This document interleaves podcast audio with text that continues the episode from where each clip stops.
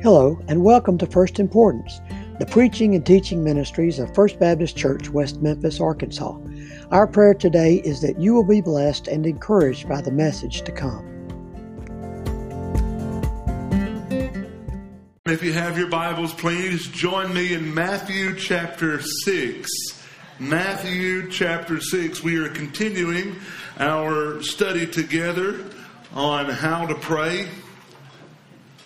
As we do that, I have a special prayer request uh, that has just come to my attention just a couple of hours before service this evening. You all know uh, Brother Gary Hutz, uh, brother yes, Brother Gary Hudspeth. Uh, we love Brother Gary and Miss Gail at this church. Uh, longtime members here today. Brother Gary uh, went to have some tests done on, on his heart.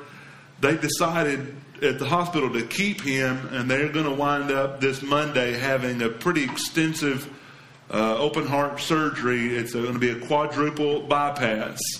And so I promised him that we would pray for him. And if he and his family's watching online right now, I want him to hear and to know that we're praying for him together here at the very beginning of our service. So would you bow your heads and close your eyes and join me for just a moment as we pray for our dear brother. Father in heaven, we thank you for your love for us. And as we gather here tonight, there's only one name we desire to see lifted up. There's only one name we desire to see glorified. That is your name.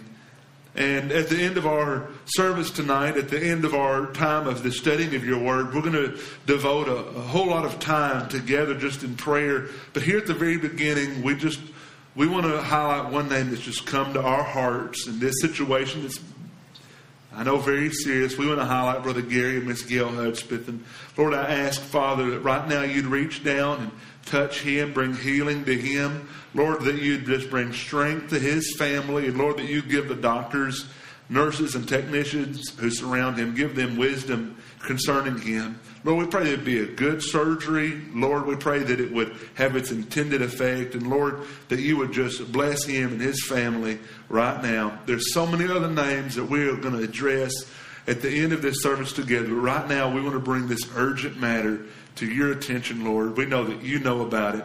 But Lord, we put it in your hands. and We ask you to take care of our brother and our sister in Christ. It's in Jesus' name we pray. Amen. Let me give you a few announcements as you're making your way to Matthew chapter 6. Uh, everyone knows that this past weekend we had to postpone cross training. Uh, the new date for that will be uh, February 19th uh, and 20th. Uh, that'll actually just be on that Saturday, 2 o'clock registration in the Family Life Center we want to encourage you if you know any students uh, you want to you want to get them to be here for that it's going to be a great time uh, with the youth together, learning about the Lord and gathering in His name. This past Monday, we had our first Manly Monday. Men, if you were there, raise your hand.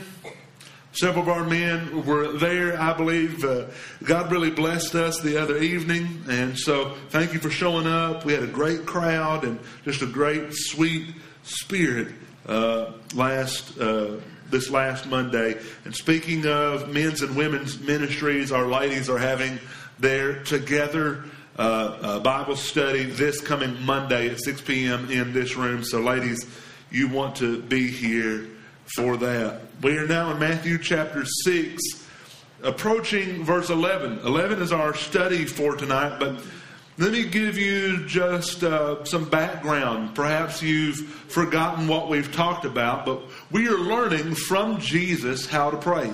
There are a lot of great people to learn from. Uh, a lot of the authors that I read have been dead and gone for many years. Right now, I'm reading a book about the Puritans and reading some of the insight into, into the scripture that, that many of them had. As a matter of fact, I've got three books up here uh, by Dane Ortlund called Gentle and Lowly. And if any of you want, I'll give you three of these books if you promise me that you will read it. I don't want this to just uh, go on your coffee table. If you promise me you'll read this, the first three people after the service this evening, uh, it's, it's absolutely free, just a gift from me to you because uh, it's been such a great book. But It's good to learn from these people, but when it comes to prayer, we can go to the master. Isn't that right? We can go to the source. While others speculate how the world began and run all types of tests and look out into space, we can look down into God's Word and say that in the beginning, God created the heavens and the earth.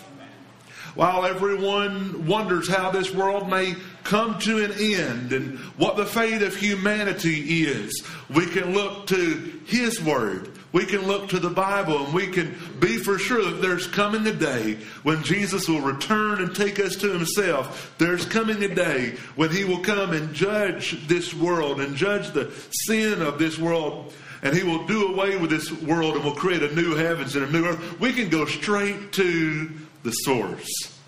And so when we learn to pray, you don't have to go online and find special people who are qualified. There's no one more qualified to teach us to pray than Jesus. And here he gives us the model prayer. If you've been following along in our lessons together, first we looked at how not to pray. That's how Jesus begins in Matthew chapter 6 in verses 5 through 8. Namely, he teaches us not to pray insincerely. That our prayers just shouldn't be uh, traditional words that we just spout out. The Lord's, this model prayer is not meant to be something to recite just blankly. If we recite this prayer, it should be with depth because He teaches us at the very beginning to not pray insincerely. God wants us to come to Him sincerely. It makes me think of my children uh, when they start to pester one another, they always seem to really do it while I'm driving. Have y'all noticed that? Always seem to really pester one another. I'm I'm on the phone with perhaps a church member and saying, "Oh, I, I'm so sorry. Let me. I want to pray for you today." And in the background, it's "Stop it! Don't touch me, Belle. Touch me." You want to reach back there. So I'll say, "Fine." If you're going to act like this when we get home, Daddy is going to have to spank you for acting like this. You better be on your best behavior. And then the kids will look at one another and say, and this is, I don't know why they think that this is the thing that's going to change my mind. Bo, Belle will say, You're handsome, Bo. and Bo will say, You're pretty, Belle. And I'll say, That's fine, but you're supposed to still in a whooping when we get home because you're screaming while I'm on the phone with Sister So and so. It's not really sincere, it's forced. Prayer should not be insincere. Prayer should have your heart moving along with it, not just your lips, but prayer should proceed from the heart. And Jesus teaches us not to pray insincerely. He teaches that in verses 5 through 8. We don't do it for the praise from others. We don't do it for the praise of self. Next, we looked as Jesus began to teach us how to pray. We looked at the beginnings, praying like this Our Father who is in heaven, hallowed be your name. As we looked at that together, one of the one of the things we need to remember as we begin to pray is that we need to begin the way that Jesus taught us. Jesus' prayer begins intimately it begins reverently. We come before our Father who is in heaven. Think about that for just a moment. Remember where you and I were before we came to know Him. We weren't His children. We were children of His enemy. We were children of the devil. We did not seek after him. He sought after us. While we were enemies of the cross, Christ died for us. He has adopted us into his family. We are now children of the King. We can cry out, Abba, Father. We are co heirs with Jesus, the scripture says. So we can come to him intimately and call upon him as Father. But we also do so reverently. Those seem to be on the opposite ends of the spectrum. Perhaps in our older years we become a little more reserved. Uh, our maturity has made us shed perhaps some emotion, and we approach the Lord just reverently, and we forget what it was like in the infancy of our following Him what it was like to pray intimately. And so many people may come and say something boldly to the Lord and may sound, even at a young age, to seem very passionate, and yet they don't approach Him reverently. Here Jesus teaches us our Father, intimately, reverently, who is in heaven. Reverently, hallowed be your name. So that is worshipfully. That's how we begin prayer. We continue with priorities. In the middle of January, we looked at Matthew chapter 6, verse 10. He continues, Your kingdom come, your will be done on earth as it is in heaven. It's very, very important that we as believers, if we're the people of prayer, we're to pray correctly. We don't begin with, My will be done. We, we begin with, Your will be done. It's not something we tag on the end of our prayers to undo everything that we just said. But at the very beginning of our prayer, we should be like Jesus, who began by saying, Lord, your kingdom come.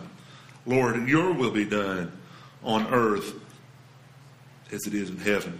Last week we looked at how to pray for our physical needs. Isn't it good that God cares about your physical needs? Little children, little sheep, God cares about your physical needs. He knows what you need before you know it.